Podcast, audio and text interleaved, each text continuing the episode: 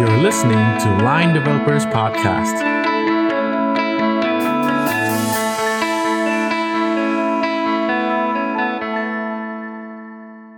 สวัสดีสวัสดีคครัรับบสวัสดีครับ ยินดีต้อนรับเข้าสู่รายการ Lines Developer Podcast นะครับ คุณอยู่กับแทนวลิตวันวิทู Developer Relation จากบริษัทหลายประเทศไทยครับและผมจิรวัตรการันวิทยาการเทคโนโลยี Evangelist จากบริษัทไลน์ประเทศไทยครับ เมื่อสัปดาห์ที่แล้วนะครับเราก็ได้คุยกับน้องๆจากโปรเจกต์ที่ชื่อว่า Line l o o k i e นะครับซึ่งอืมเป็นโปรเจกต์การฝึกงานครั้งแรกนะครับของไลน์ประเทศไทยนะครับอืมซึ่งสนุกสนานเฮฮามากนะครับครับ EP นี้เนี่ยเราก็เลยอยากจะคุยกันต่อนะครับในหัวข้อที่ชื่อว่าเด็กจบใหม่นะครับเข้าสู่วงการ tech ยังไงดีนะฮะอ่าน่าสนใจ ใช่ครับมันได้มาเรียนรู้นะครับ การเตรียมตัวนะครับก่อนที่จะเข้าสู่วงการอย่างแท้จริงเนี่ยเราอืมมีพวกทิปส์นะครับเล็กอืมๆน้อยๆที่อาจจะเป็นประโยชน์กับน้องๆที่กำลังสนใจที่จะมาเข้าสู่วงการนี้นะครับอืมผมว่ามีประโยชน์ทั้งปี3ปี4หรือจริง ๆ ปี1ปี2ฟังไว้ก่อนก็ได้เออนะครับมีเวลาเต็มตัวนะพี่ใช่ครับได้เตรียมตัวไว้ จริงครับ ก็ผมว่า EP นี้น่าสนใจครับพี่ติเพราะว่าปีนี้แบบมันค่อนข้างโหดเนาะเป็นปีครับจบยุคเขาเรียกว่ายุคโควิด นะครับอืมน้องๆจบใหม่ปีนี้เนี่ยก็คือจะเจอการจ้างงานที่ไม่ปกติเลยนะครับอืมหลายๆที่ก็เรียกได้ว่าฟรีซแฮกเขากันเป็นแบบปกติ อืมครับเอ่อแต่ในความโชคร้ายผมว่ายังมีความโชคดีอยู่บ้างนะครับเพราะว่าครับในวงการเทคเนี่ยเท่าที่ผมสัมผัสนะคือยังรู้สึกว่ายังมีการจ้างงานอยู่ระดับหนึ่งเลยนะครับครับยังเห็น Headhunter HR หลาย ๆ คนเนี่ยโพสต์ถามใน กลุ่มอ่าคอมมูนิตี้ในกลุ่มต่างๆเนี่ยยังถามหา developer กันเยอะพอสมควรนะครับ ก็ยังอ่ายังถือได้ว่าเออยังอยู่ในวงการเนี้ยยังมีความโชคดีอยู่ครับผมจริงครับ ผมว่าเป็นความโชคดีของวงการนี้เพราะว่าดีแมนของเรื่องคนในอืมสายเทคเนี่ยยังยังมีความต้องการอยู่เยอะ จริงจริงนะครับเห็นด้วย แต่ก็อย่าชะล่าใจไปนะฮะใช่ครับ คือมอาจจะมีความต้องการอยู่เยอะแต่ว่า แน่นอนว่าเราต้องอยากเลือกสิ่งที่ดีที่สุดให้กับตัวเอง จริงไม่นะครับไม่ใช่ว่าแบบว่ามีอะไรเอาหมดอะไรเงี้ยก็คงอาจจะไม่ได้ขนาดนั้นก็คือเราก็ต้องใช่ครับระดับหนึ่งเนาะ outstanding ระเลืดัอกบหนึ่งสิ่งที่ดีที่สุด เพราะฉะนั้นตัวเองเนี่ยก็ต้องพร้อมเหมือนกันนะครับใช่เพื่อครับจะได้เป็น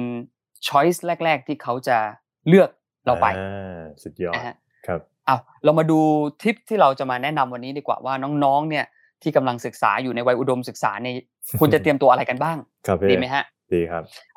เรื่องแรกเลยนะครับก็คือ technical skill นะครับอืมอันนี้ก็ถือว่าเป็นหัวใจสำคัญของคนสายเทคเลยนะฮะอืมถ้าขาด technical skill ก็ไม่น่าจะเรียกว่าคนสายเทคได้ถูกไหมฮะครับผมแน่นอนนะครับว่าไม่ว่าคุณอยากจะเป็น developer programmer QA นะฮะอืม DevOps นะฮะ DB admin หรือว่าจะมาในสาย data scientist โอ้นะครับยเท่เลย อืม สิ่งที่บริษัทเนี่ยจะมองหากลุ่มคนเหล่านี้ก็คือคนที่สามารถที่จะ deliver งานออกมาได้อืมอืมนะครับ เพราะฉะนั้นแน่นอนว่าคนเหล่านี้เขาจะต้องมี technical skill ในด้านนั้นๆน่ะอยู่แล้วแน่อ่าๆนะฮะจริง และที่สำคัญก็คือว่า fundamental ของแต่ละเรื่องนะครับอืมอืมจะต้องค่อนข้างดีเลยละผมว่าคนที่จะได้เอ่องานที่ตอบโจทย์อะนะครับอืมจะต้องมีเรื่องของ fundamental ใน technical skill ที่เขาสนใจอยู่ค่อนข้างดีนะคครัรับบอืม ไม่ว่าจะเป็นพวก เดี๋ยวนี้ก็ไม่มีใครไม่ใช้กิจถูกไหมฮะต้องใช้กิจให้ได้จนะริงฮะอย่างจริเนี้ยงนะฮะครับพวก command line ต่างๆ CLL CLI ต่างๆ SQL อย่างเงี้ยอืมเป็นเรื่องเบสิกที่แบบเหมือนทุกคนคนควรจะได้อะอืมควรจะได้นะฮะครับจากนั้นเนี่ยค่อยไปดูกันอีกทีว่า คุณอยากจะเลือกเป็นสาย front end นะฮะอืมหน้าบ้านนะฮะหรืออยากจะเป็นฝั่งของ back end นะฮะอ่าฝั่งหลังบ้านนะครับอื มอืมมาดูกันอีกทีว่า front end เนี่ยมีอะไรนะครับ เราสนใจในเรื่องของ JavaScript เรื่องของ CSS เรื่องของ HTML หรืออาจจะเป็นพวก mobile application อืมนะครับอืมนะฮะหรือในไลน์เราก็มีพวก LIFF พวก chatbot เป็นต้นอ่านะครับ ก็คือเหมือนสรุปของพิติก็คือถ้าคุณจะเป็น dev เนี่ยพวก skill เทคนิคพื้นฐานเนี่ยก็คือคุณจะได้ แล้วก็แยกย่อยไปตามสายงานเนาะ front end ใช่ back end ครับก็ว่ากันไป ใช่ครับโอเคผมเสริมนิดนึงนะครับ ผมมีเว็บไซต์ที่ชื่อว่า roadmap.sh นะครับอืมอันเนี้ยผมชอบมากเลยพี่ตีคือเป็นไงเขาฮะอันนี้เขากางเทคนิคออกมาให้ดูทั้งหมดเลยนะว่าแบบสมมติพี่ตีจะเลือกเป็น front end เนี่ยคลิกเข้าไปต้องมี skill อะไรบ้างเออครับแบบกางให้เลยตั้งแต่เริ่มต้นเลยนะแบบ basic เลยว่า HTTP protocol คืออะไรอะไรอย่างเงี้ยแบบเริ่มต้นอินเทอร์เน็ตคืออะไรอะไรอย่างเงี้ยเออคุณต้องครับรู้ขนาดนั้น แล้วก็ค่อยๆไต่มาอะมีเขียน HTML อะเขียน CSS JavaScript framework ต่างๆ นู่นนี่อะไรเงี้ยเออครับค่อยๆกางมาเลย ส่วน back end ก็มีอะเออ นะครับก็สำหรับน้องๆผมแนะนำตัวนี้ครับลองไปอ่านดูครับ roadmap.sh นะครับมีหลายอัน DevOps ก็มีอืมครับ แล้วตอนนั้นผมจำได้ว่าเราคุยกันกับอาจารย์เดียร์พี่เอ่อครับ CEO ของ OpsTA เนาะอาจารย์เดียร์ก็ฮะคือเป็นเรียกได้ว่าเป็นเทพ DevOps ในประเทศไทยละเอออันศาดับสดาเดฟออฟอ่าศาสดาแล้วในประเทศไทยนะครับ ก็คือครับอาจารย์ผมเดียก็บอกว่าเน้นเทคนิคเยอะๆอืมลองครับเล่นลองลุยเยอะๆอะไรเงี้ย ดีครับ ครับผม ถัดไปข้อที่สองนะครับ เรื่องของ soft skill บ้างอ่านะครับโหสำคัญเหมือนกันนะ ใช่ ผมชอบที่น้องเมลวินเอ่อน้องฝึกงานของเราเมื่อ EP ที่แล้วใช่เมื่อ EP ที่แล้วเนี่ยน้องบอกว่าการทำโปรเจกต์ที่ดีเนี่ยมันมีมากกว่าการเขียนโค้ดโอ้โหโอ้ยหล่อมากเลย ก็เลยรู้สึกว่าครับเออ soft skill เนี่ยเขาเรียกว่า take it seriously คือจริงจังกับมันนิดนึงนะครับฮะเรื่องของการทำงานเป็นทีมนะครับ communication skill นะครับ การครับพยายามแก้ไขปัญหา debug ด้วยตัวเองอะไรพวกเนี้ยอืม ก็คือคือควรจะต้องมีระดับหนึ่งนะครับ ก็คงครับพี่ๆก็คงไม่ได้คาดหวังว่าเออคุณมาแล้วคุณต้องแบบ deliver งานเองทั้งหมดอะไรเงี้ยคงไม่ได้ขนาดนั้นอ่าเนฮะอะเอ่อติดปัญหาอะไรเงี้ยแก้ด้วยตัวเองได้บ้างเนี่ย ซึ่งถ้ามีตรงนี้ก็ถือว่าแบบเออเป็น good start แล้วผมว่าครับแล้วเวลาไปสัมภาษณ์นะครับ โดยทั่วๆไปก็คือ เขาจะสัมภาษณ์คำถามเทคนิคที่ให้เราอธิบายเนาะพี่ติอาจจะมีแบบครับให้มีกระดงกระดานกันให้วาดโฟล์ให้วาดเป็นอาร์เคเต็กเบื้องต้นอะไรเงี้ยเออเพื่อดูว่า น้องอธิบายได้ไหมเอออธิบายดีไหมแล้วก็แนวคิดของการพยายามแก้ปัญหาเป็นยังไงอะไรพวกเนี้ยนะครับ ก็คืออ่าฮะถือว่าเป็น soft skill รวมๆที่ผมว่าเราก็ควรจะเริ่มเริ่มๆให้ความสำคัญได้เลยครับผมครับ ก็คือไม่ได้เขียนโค้ดคนเดียวอืมทำเรื่องเทคนิคคนเดียวเข้าใจคนเดียวอืมนะฮะอืมจริงก็คือต้องอธิบายให้คนอื่นเห็นได้นะคจริรับงผมเคยได้ยินอ่าคำพูดอันหนึ่งผมชอบมากกับพี่หนูเนยนะฮะแกบอกว่าครับอ่า developer ที่เก่งเนี่ยก็คือไม่ได้เขียนโค้ดเก่งเพียงอย่างเดียวนะครับอืม แต่ต้องอธิบายให้คนอื่นน่ะเข้าใจแล้วก็เพิ่ม value ให้กับสิ่งที่เราเขียนขึ้นมาที่เราพัฒนาขึ้นมาได้ด้วยอ่านะฮะสุดยอดแบบเนี้ยนะฮะมันต้องเป็นอย่างนั้นให้ได้นะครับอืมแล้วก็อีกอันหนึงที่อยากจะแนะนำเลยก็คือว่าอย่างส่วนตัวเนี่ยผมรู้สึกว่าตอนที่เรียนอยู่ที่มหาลัยเนี่ยนะครับครับเนื้อนอกจากวิชาการที่เราจะเรียนรู้ในห้องเรียนออกมาฝึกข้างนอกบ้างแล้วเนี่ยนะฮะอืมอีกสิ่งหนึ่งที่ช่วยส่งเสริมการ ทำงานการสื่อสารหรือว่าซอฟต์สกิลของเราให้ดีขึ้น ก็คือการทำกิจกรรมด้วยนะโอ้สุดยอดเห็นนะฮะด้วยมากๆครับพี่อืมครับคือจะเรียนในมหาวิทยาลัยให้คุ้มค่าเนี่ยก็คือต้องเรียนไปด้วยเล่นไปด้วยเอางั้นดีกว่าอ่าเหมือนถ้าเรานะฮะแบบได้ทำอะไรกับเพื่อนอะไรเงี้ยมันก็เหมือนได้ซ้อมการทำงานกับคนอื่นไปแล้วแหละเนาะใช่ครับ อืม ถูกต้องโอเค ถัดไปข้อที่สามนะครับ พูดถึงเรซูเม่กันบ้างครับพี่ติครับอ่าอันนี้ส่วนตัวนะครับ ก็คือผมคิดว่าเราเลือกเอาเด่นๆมาเลยสัก3าถึงสเรื่องเนี่ยไฮไลท์แบบฮะจัดหนักไปเลยนะครับ ว่า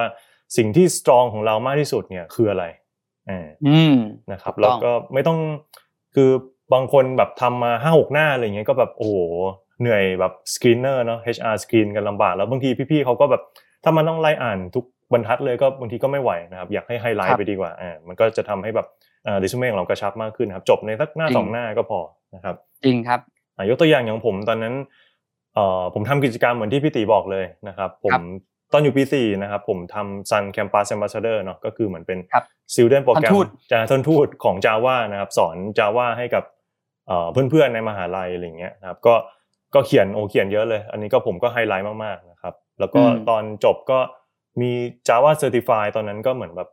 คือมันก็ไม่ได้การันตีหรอกว่าเราแบบเออเขียนโค้ดได้เก่งมากๆหรือเนี่ยแต่ว่าก็มันก็เป็นใบสแตมป์นิดนึงว่าเออเรามี cert นะอะไรเงี้ยครับก็อย่างพวกเนี้ยใส่มาเลยนะครับอะไรที่เด่นๆจริงไฮไลท์ไฮไลท์ครับผมจริงครับ คืออะไรที่เด่นๆที่คนธรรมดาเขาไม่มีอะให้ใส่ไปอ่านะฮะจริงแบบนั้นน่ะจริงนะฮะให้ใส่ไปเลย แล้วก็ครับให้เรียงลำดับเรียงลำดับอย่างที่แทนบอกคืออะไรที่ มันโดดเด่นมากเนี่ยจริง ๆ ไม่ต้องไปแคร์เรื่องพศมากว่าอืมต้องเรียงมตามพศหรือเปล่าไม่ต้องนะฮะก็คือใช่ใช่เน้นเรื่องที่แบบอย่างแทนเนี่ยก็คือเรื่องเอา Sun Campus Ambassador ครัแคบมปัสแอมบาไฮไลท์เนี่ยก็คือคนทั่วไปจะหาในไทยได้กี่คนถูกไหมฮะจริงครับแบบเนี้ยมัก็คือเด่นคุณก็ดันมาเลยจริงใช่จริงพอเขาหยิบเรซูเม่คุณมาปุ๊บโอ้โหมันเหมือนแบบตีบวกสิบอะมันเรืองแสงอะโโหขนาดนั้นมันเรืองแสงอะอะจริง กระดาษนฮลอยได้โอ้โห ใช่แล้วก็เห็นด้วยเรื่องที่ไม่ควรมีจำนวนหน้าที่มากเกินไปครับนะฮะอืมอืมเพราะว่าอย่างส่วนตัวผมมีโอกาสได้อ่านเรซูเม่มาหลายครั้ง หลายอ่าหลายแผ่นหลายชิ้นเหมือนกันครับนะฮะพี่ก็ถ้ามาเยอะนะฮะออกมาแนวแบบเหมือนอ่านปุ๊บจะเริ่มรู้แล้วว่า อันนี้เรียกว่าน้ำท่วมทุ่งผักบุ้งโหรงเหรงนะฮะครับผม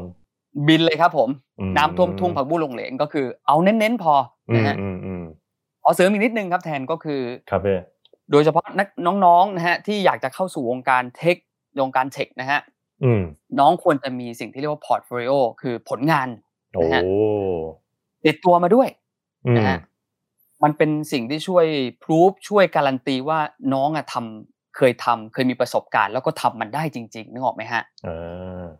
เช่นอะไรเอาบ้างง่ายพี่ๆคืออมเช่นถ้าเกิดว่าน้องไปประกวดเว็บไซต์ประกวดแอปไปผ่านเวทีนู่นเวทีนี่ได้อ่าที่สามที่สองที่หนึ่งชมเชยก็อย่างเงี้ยก็ถือว่าได้บวกนะฮะมาเลย อืมใช่เพราะว่าคนธรรมดาเขานอนอยู่บ้านนะฮะเฉพาะคนพิเศษที่จะออกไปแข่งถูกไหมฮะจจริงอย่างแบบเงี้ยน้องใส่มาเลย อย่างแบบมาแข่ง LINE HACK เนี้ยสมมติติดสิบสองทีมสุดท้ายโอ้โหเท่แล้วนะอะเออโอ้โห เป็นร้อยทีมอะคิดดูเดนะฮะจริงอันนี้ครับผมก็คือเก่งมากแล้วนะฮะหรือว่าวันนี้ใครที่ฟังอยู่แล้วอยู่ปีสี่แล้วโอ้โหพี่ไม่ทันแล้วมาพูดอะไรตอนนี้มาได้ยินตอนนี้มันช้าไปนะฮะครับไอตัวโปรเจกต์จบอะทำให้ดีอ่านะฮะโปรแกรมที่เราทำเนี่ยซอฟต์แวร์ที่เราทำหรือว่าระบบที่เรากำลังพัฒนาเนี่ยทำให้ดี แล้วหยิบอันนั้นมาไฮไลท์เลยว่าผมทำระบบแบบนี้ได้ โอ้เออเออนะฮะชอบชอบอันนี้ด้วยอัลกอริทึมแบบเนี้ยผมคิดขึ้นมาเองอย่างเงี้ยอ่าเหมือนใช่ทำไหมโอฮะเวอร์เอนจิเนียร์ไปเลยเนาะนะฮะ อาจจะแบบว่าทำเอาคัฟค่ามาดีพอยเลยขนาดนั้นไปเลยถูเนาะกถูกอ่าจะได้อ่าแบบเพิ่มโปรไฟล์เพิ่มพอร์ตโฟลิโอให้เรา ใช่หรือหรือผลงานเออพูดถึงครับค่าก็นึกถึงน้องลายลูกกี้เลย หรืออมใครที่เคยมีผลงานตอนที่ฝึกงานเนี่ยแล้วได้ขึ้นโปรดักชันเนี่ยอืมอืมได้นะอันเนี้ยโอันนี้ก็บวกสิบเหมือนกันนะมโอ้โหบวกสิบอันนี้คือสร้างความแตกต่างให้กับเรากับคนธรรมดาเอางั้นดีกว่าครับผถูกมงั้นนะถูกไหมฮะครับเกิดเป็นคนพิเศษนะฮะครับพี่โอเค ข้อต่อไปนะครับอืมก็คือเรื่องของถ้าทุกคนมีโอกาสได้ถูกเรียกไปสัมภาษณ์แล้วโอ้เราเรียนเรซูเม่ผ่านไปแล้วนะฮะอ่าเขาเรียกเราไปคุยครับอันนี้คือความสำเร็จอีกก้าวหนึ่งถูถูกไหมฮะแทน ครึ่งขาแล้วอันนี้ ครึ่งขาแล้วถ้าเรียกไปคุยเนี่ยครึ่งขาแล้วครับผมนะฮะเรื่องแรกที่อยากจะบอกก็คือว่า อย่าสายนะครับ เออเออเออจริงอย่าจริงไปสาย อันนี้นะฮะโชว์ความเป็น professional เลยอืม ครับผมอย่าไปสายให้ไปให้ตรงเวลานะครับ ไปก่อนล่วงหน้าครึ่งชั่วโมงอย่างเงี้ยเขาไม่โกรธหรอกนะฮะเออเอให้ไปก่อนจริงจริงครับนะฮะแต่งตัวให้เรียบร้อยอ่านะฮะใส่จะจะชุดที่แบบว่าทำงานชุดนักศึกษาก็แต่งตัวให้เรียบร้อยนะฮะครับ แล้วก็มีสัมมาคาราเต้เฮ้ยไม่ใช่คารวะครับผมนะฮะเวลาที่ตอบคำถามนะฮะเขาถามยิงคำถามมานะฮะก็ตอบไปตามความเป็นจริงนะฮะอืมอืม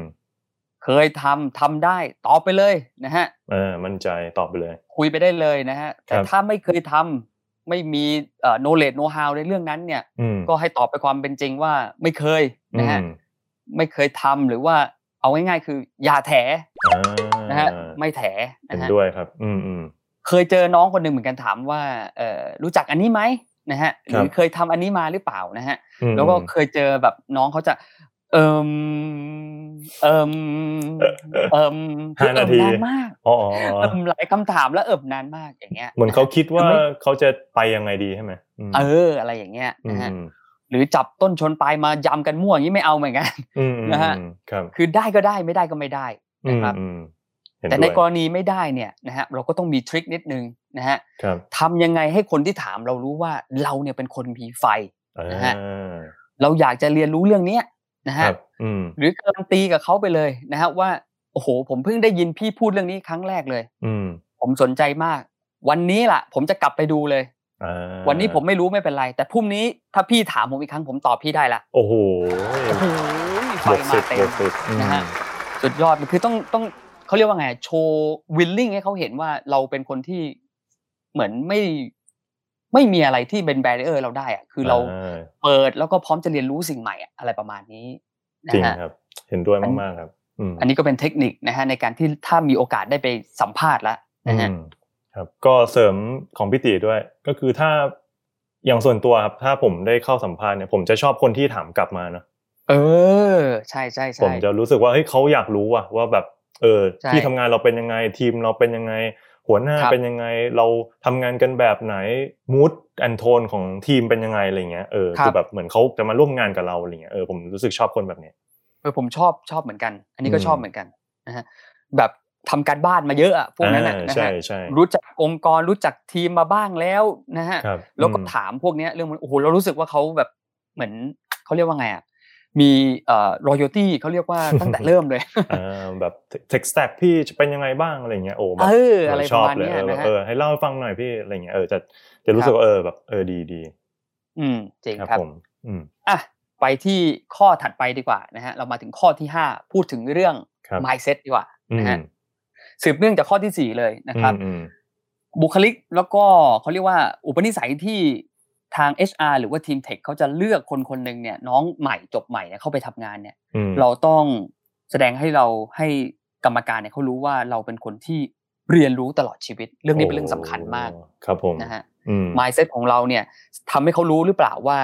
เนี่ยผมเนี่ยเรียนรู้ตลอดชีวิตนะอืมนะอืฮะมเพราะว่าอย่างที่ทุกคนก็น่าจะรู้ว่าไซเคิลนะครับของเทคโนโลยีเนี่ยมันหมุนเวียนเปลี่ยนผ่านกันอย่าง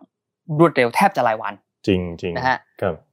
เพราะฉะนั้นเนี่ยถ้าคุณตามเทคโนโลยีใหม่ๆ แล้วคุณตอบเขาได้คุณแนะนำเขาได้อย่างเงี้ยอือฮึเราก็จะรู้ทันทีเหมือนกันว่า เอ้ย คุณเป็นคนที่แบบว่าตามวงล้อนี้อยู่อืมแบบใกล้ชิดนะนะฮะอืมในขณะเดียวกันถ้าถามอะไรไปหรือว่าขอคำแนะนำอะไรมาเนี่ย ก็ไม่ได้อะไรมาใหม่ ๆ เลยนะฮะอืมเทคโนโลยีเก่าๆโบราณโบราณมาตลอดเนี่ย เราก็จะรู้ได้เหมือนกันว่า คุณไม่ได้ใกล้ชิดนะฮะไม่ได้อยู่แบบ เอชอืมของเทคโนโลยีไม่ได้เรียนรู้อะไรใหม่เงี้ยอืมอืมเพราะฉะนั้นเนี่ยห็ด้วเรื่องของการเรียนรู้ตลอดเวลาของคนสายเนี่ยครับเป็นสิ่งที่ขาดไม่ได้เลยนะฮะอืมเห็นด้วหยุดเรียนรู้คือไม่เก่งทันทีเอางั้นดีกว่า จริง เพราะว่าโลกมันไปข้างหน้าโดยเฉพาะโลกของเทคโนโลยีเนาะจริงคแล้รัวบแล้วสมมติเราอยู่เฉยๆก็เหมือนเราถอยหลังอะเพราะมันไปข้างหน้าอยู่นะจริงครับ ครับผมเขาเรียกว่ามันต้องเป็น เป็นอยู่ในยินของคนเทคเลยดีกว่าอ่าอ่า DNA มันต้องอยู่ใน DNA คำนี้แหละนะฮะใช่ต้องอยู่ใน DNA ของของคนที่อยู่ในสายนี้ เป็นตัวตนที่แท้จริงนะครับฮะผมอะนะฮะถัดไปนะครับเป็นข้อที่หกแล้วนะฮะครับอันนี้เดี๋ยวจะขอถามแทนด้วยได้นะเลฮะยครับ สมมุติว่าแทนจดใหม่จบมาเลย สดอ่าๆร้อนๆนะฮะครับ แล้วได้งานสองบริษัทนะครับ ระหว่างบริษัทที่เป็นสตาร์ทอัพอืมนะฮะกับบริษัทที่เป็น Enterprise นะฮะอืมแทนอยากจะเลือกอันไหน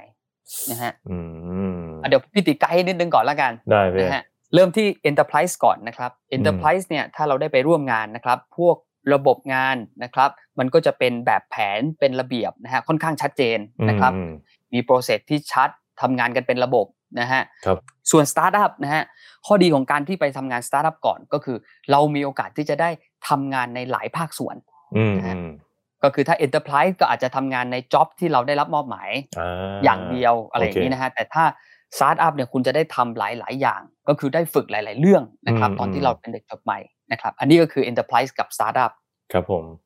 อืมก็ยากเหมือนกันฮะ ส่วนตัวผมและการผม background เนี่ยผมโตมากับ Enterprise พี่โอ้เออผมเลยขอเลือก Enterprise แล้วกัน ครับเออเอาสมัยก่อนแล้วกันเนาะคือสมัยนี้เดี๋ยวนี้ทุกบริษัทผมว่าแข่งขันกันมันก็ ใกล้เคียงกันหมดอะเรื่องแบบเงินเดือน ความมั่นคงหรือสวัสดิการอะไรเงี้ยสมัยก่อนคือ Back Enterprise มันแบบค่อนข้างได้เปรียบบริษัทอืมอืมเล็กหรือสตาร์ทอัพค่อนข้างมากเออครับเออปัจจุบันมันก็ไม่ได้มันไม่ได้มันแข่งขันกันสูงมันก็เลยไม่ได้เยอะขนาดนั้นครับนะครับข้อที่สองผมว่าได้โปรไฟล์เนาะคือส่วนใหญ่ Enterprise มันจะแบบค่อนข้าง big name อะครับแบบบริษัทครับใหญ่แบบอะไรอย่างเงี้ยเออมันก็จะทำให้โปรไฟล์ของเราเนี่ยเหมือน เหมือนสมมติเราเริ่มดีอะครับโปรไฟล์เราดี ผมว่าตอนเราต่อเนี่ยเราจะต่อไปที่ไหนมันง่ายอะอืมครับ ในความคิดผมนะ อืม แต่ปัจจุบันก็คือสตาร์ทอัพหลายๆเจ้า ผมว่าก็เริ่มเขาเรียกว่าอะไรเหมือนแบบ well-known มากขึ้นอะไรเงี้ยครับคอมมิชทีตรงนี้ก็เริ่มลดลงลดน้อยลงไปพอสมควรอืมอืมครับผมเห็นด้วยครับถัดไปผมรู้สึกว่า Enterprise เนี่ย process เขาเป๊ะใช่ไหมผมเลยคิดอืมว่าเราจะได้เห็น process การทำงานที่ดีว่ามันควรจะเป็นยังไงอืมเออเหมือนแบบ อย่างเช่น เออเขาใช้ Agile ใช้ Scrum อย่างเงี้ยเราก็จะได้เห็นแล้วอืมเออการทำ Scrum แบบมันเป็นยังไงอะไรเงี้ยแล้วก็แบบการแบ่งงาน sub task นู่นนี่การทำ CI/CD เป็นยังไงเงี้ยส่วนใหญ่ Enterprise เขาแบบมี resource ใช่ไหมครับเพราะพวกนี้เขาก็ทำแบบจริงจังทำเป๊ะอยู่แล้วเออก็คือเราจะได้เห็นภาพรวม process ของการทำซอฟต์แวร์ที่ดีในความคิดผมนะอืมแต่ก็ครับเหมือนกันคือปัจจุบันบริษัทเล็กเขาก็ให้ความสำคัญแหละอืมแต่ว่าผมเข้าใจว่า หลาย ๆ ที่อาจจะแบบด้วยความที่ว่าเป็นบริษัทเล็ก อาจจะต้องเร่งออกฟีเจอร์มากกว่า Enterprise อืมอะไรเงี้ยเออมันอืมก็เออก็อาจจะแบบได้เห็นน้อยหน่อยเออประมาณนี้ครับครับผม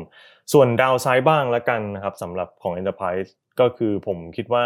ด้วยความที่ว่าบริษัทใหญ่เนาะเราก็จะเป็นคล้าย ๆ ฟันเฟืองตัวเล็ก ๆ หน่อยเออเราจะได้ทำแค่อืมส่วนเดียวอะเหมือนที่พี่ตีบอกทำตาม job description เลยเออเหมือนอืมสมมุติว่าเราเขาจ้างมาเราเป็นเป็น Java developer ทำระบบ นี้อย่างเงี้ยเราก็คือจะทำแค่นั้นนะก็คืออยู่ในระบบนั้นอยู่ในทีมนั้น แล้วก็ทำแค่ส่วนส่วนหนึ่งซึ่งบางทีเราแอบน้อยใจนิดนึงคือเราไม่ค่อยเห็นว่าของที่เราทำมันไป Impact บริษัทขนาดไหน มันไป contribu กับภาพใหญ่ของบริษัทยังไงเอออันเนี้ยผมว่าเป็นเป็นส่วนที่รู้สึกว่าเออแบบทำให้รู้สึกว่า value น้อยไปนิดนึงอืมนะครับผมเพราะว่าความสุขความสุขอย่างหนึ่งของเอ่อการเป็น developer นี่ก็คือได้เห็น impact นะจริงจริงเราอยากเห็นแบบผู้ใช้มากด ปุ่มที่เราทำแบบวันละห้าล้านคนหรืออะไรเงี้ยเออมันก็รู้สึกว่าเออแบบของที่เราทำมันมีประโยชน์นะอะไรเงี้ยอืมครับผมก็อันนี้ทั้งหมดเป็นความเห็นส่วนตัวเนอะซึ่งผมว่าไม่มีผิดไม่มีถูกนะครับ ก็อยู่ที่ครับน้องๆแต่ละคนว่าอยากได้เป้าหมายแบบไหนอ่าฮะเช่นบางคนแบบอยากจะทำเทคนิคเยอะๆนะครับ อยากจะแบบเป็นเหมือนอาจารย์เดียเป็นศาสดาอะไรเงี้ยก็คือต้องทำเยอะๆลุยเยอะๆเห็นแบบครับเห็นภาพรวมทั้งหมดอะไรเงี้ยซึ่งอาจจะ พวกสตาร์ทอัพหรือบริษัทอะไรก็อาจจะตอบโจทย์มากกว่าเพราะว่าคุณต้องทำหลาย ๆ อย่างไงคุณต้องเห็นหลาย ๆ อย่าง ก็แบบช่วยๆกันอะไรเงี้ยนะครับครับ หรือบางคนก็อาจจะแบบเออผมค่อย ๆ ไปกับพี่ไม่ได้แบบไม่ได้รีบอะไรเงี้ยอยากจะค่อย ๆทำทีละส่วนเรียนรู้ทีละส่วนแบบอยากเห็นภาพของ process ที่ดีอะไรเงี้ยก็ผมว่าไม่อืมมันก็ไม่ได้มีอะไรผิดนะเออก็คือรู้จักครับตัวเอง อันนี้ก็ต้องถามตัวเองครับผมใช่ว่าชอบแบบไหน ใช่ใช่ประมาณนี้แล้วกัน มันมีจุดที่เขาเรียกว่า pro and con มันมีข้อดีกับข้อเสียทั้งสองอันแหละ ใช่ครับนะฮะ เสริมอีกนิดนึงพี่ตีผมว่าความพิเศษของไลน์เนี่ยเราเป็นเรียกได้ว่าเราเป็นเหมือนเราเป็นสตาร์ทอัพใน Enterprise อะเออโอ้โหคือบอกไงดีเหมือนสิ่งที่เราบริษัทเรา Enterprise นะแต่ว่าเวลาการทำงานอะไรเงี้ยเราค่อนข้างสตาร์ทอัพเราค่อนข้างแบบ agile มากเลย อืม คือออกแนวเอ่อครึ่งควบลูกอะไรอย่างนี้ป่ะไหมประมาณนี้ไหมฮะใช่ใช่ใช่ประมาณนั้นเลยพี่ก็คือเหมือนแบบค รับรู้สึกสนุกที่ยังเราได้ทำหลาย ๆ อย่างเนี่ยอย่างแบบผมทำงานพี่ตีเงี้ยก็แบบเออครับเราก็ทีมเล็กเนาะแต่เราก็แบบทำได้ทำอะไรเยอะมากเลย แล้วรู้สึกว่าเออแบบใช่ impact มันสูงอะไรเงี้ยแต่ว่าองค์กรครับก็มีความเป็น Enterprise อยู่ซึ่งเออผมชอบมากเลยอะแบบได้ initiate สิ่งใหม่ ๆ แบบเยอะเลยอืมอืมจริงโดยที่แบบไม่ต้องแบบมีคนมาสั่งว่าคุณต้องทำวันหนึ่งคุณต้องทำ A B C D นะไม่ต้องนะฮะใช่ก็คือเราสามารถที่จะเซต โกของพวกเราขึ้นมาเองได้ว่าอยากจะทำอันนี้เพื่อตอบโจทย์อันนี้อะไรเงี้ยจริงนะฮะก็เลยรู้สึกว่าเออที่ไลน์ก็ค่อนข้างพิเศษมากเลยครับครับผมขายของไปในตัวครับผมสุดยอดเลยครับแทนครับผม EP นี้ฝากไว้ประมาณนี้แล้วกันนะครับสำหรับน้องๆเด็กจบใหม่นะครับ ก็ปีนี้คือเข้าใจเลยว่าโอ้โหมันโหดมากแล้วก็ยากมากนะครับ ก็ขอให้ครับสู้ๆครับผม แล้วผมก็เชื่อว่าฟ้าหลังฝนเนี่ยมันสวยงามเสมอครับพี่ตีอ่านะคมครับคม โอเค วันนี้พวกผมลาไปก่อนนะครับ เดี๋ยวพบกันใหม่ EP หน้าครับผม สวัสดีครับ สวัสดีครับ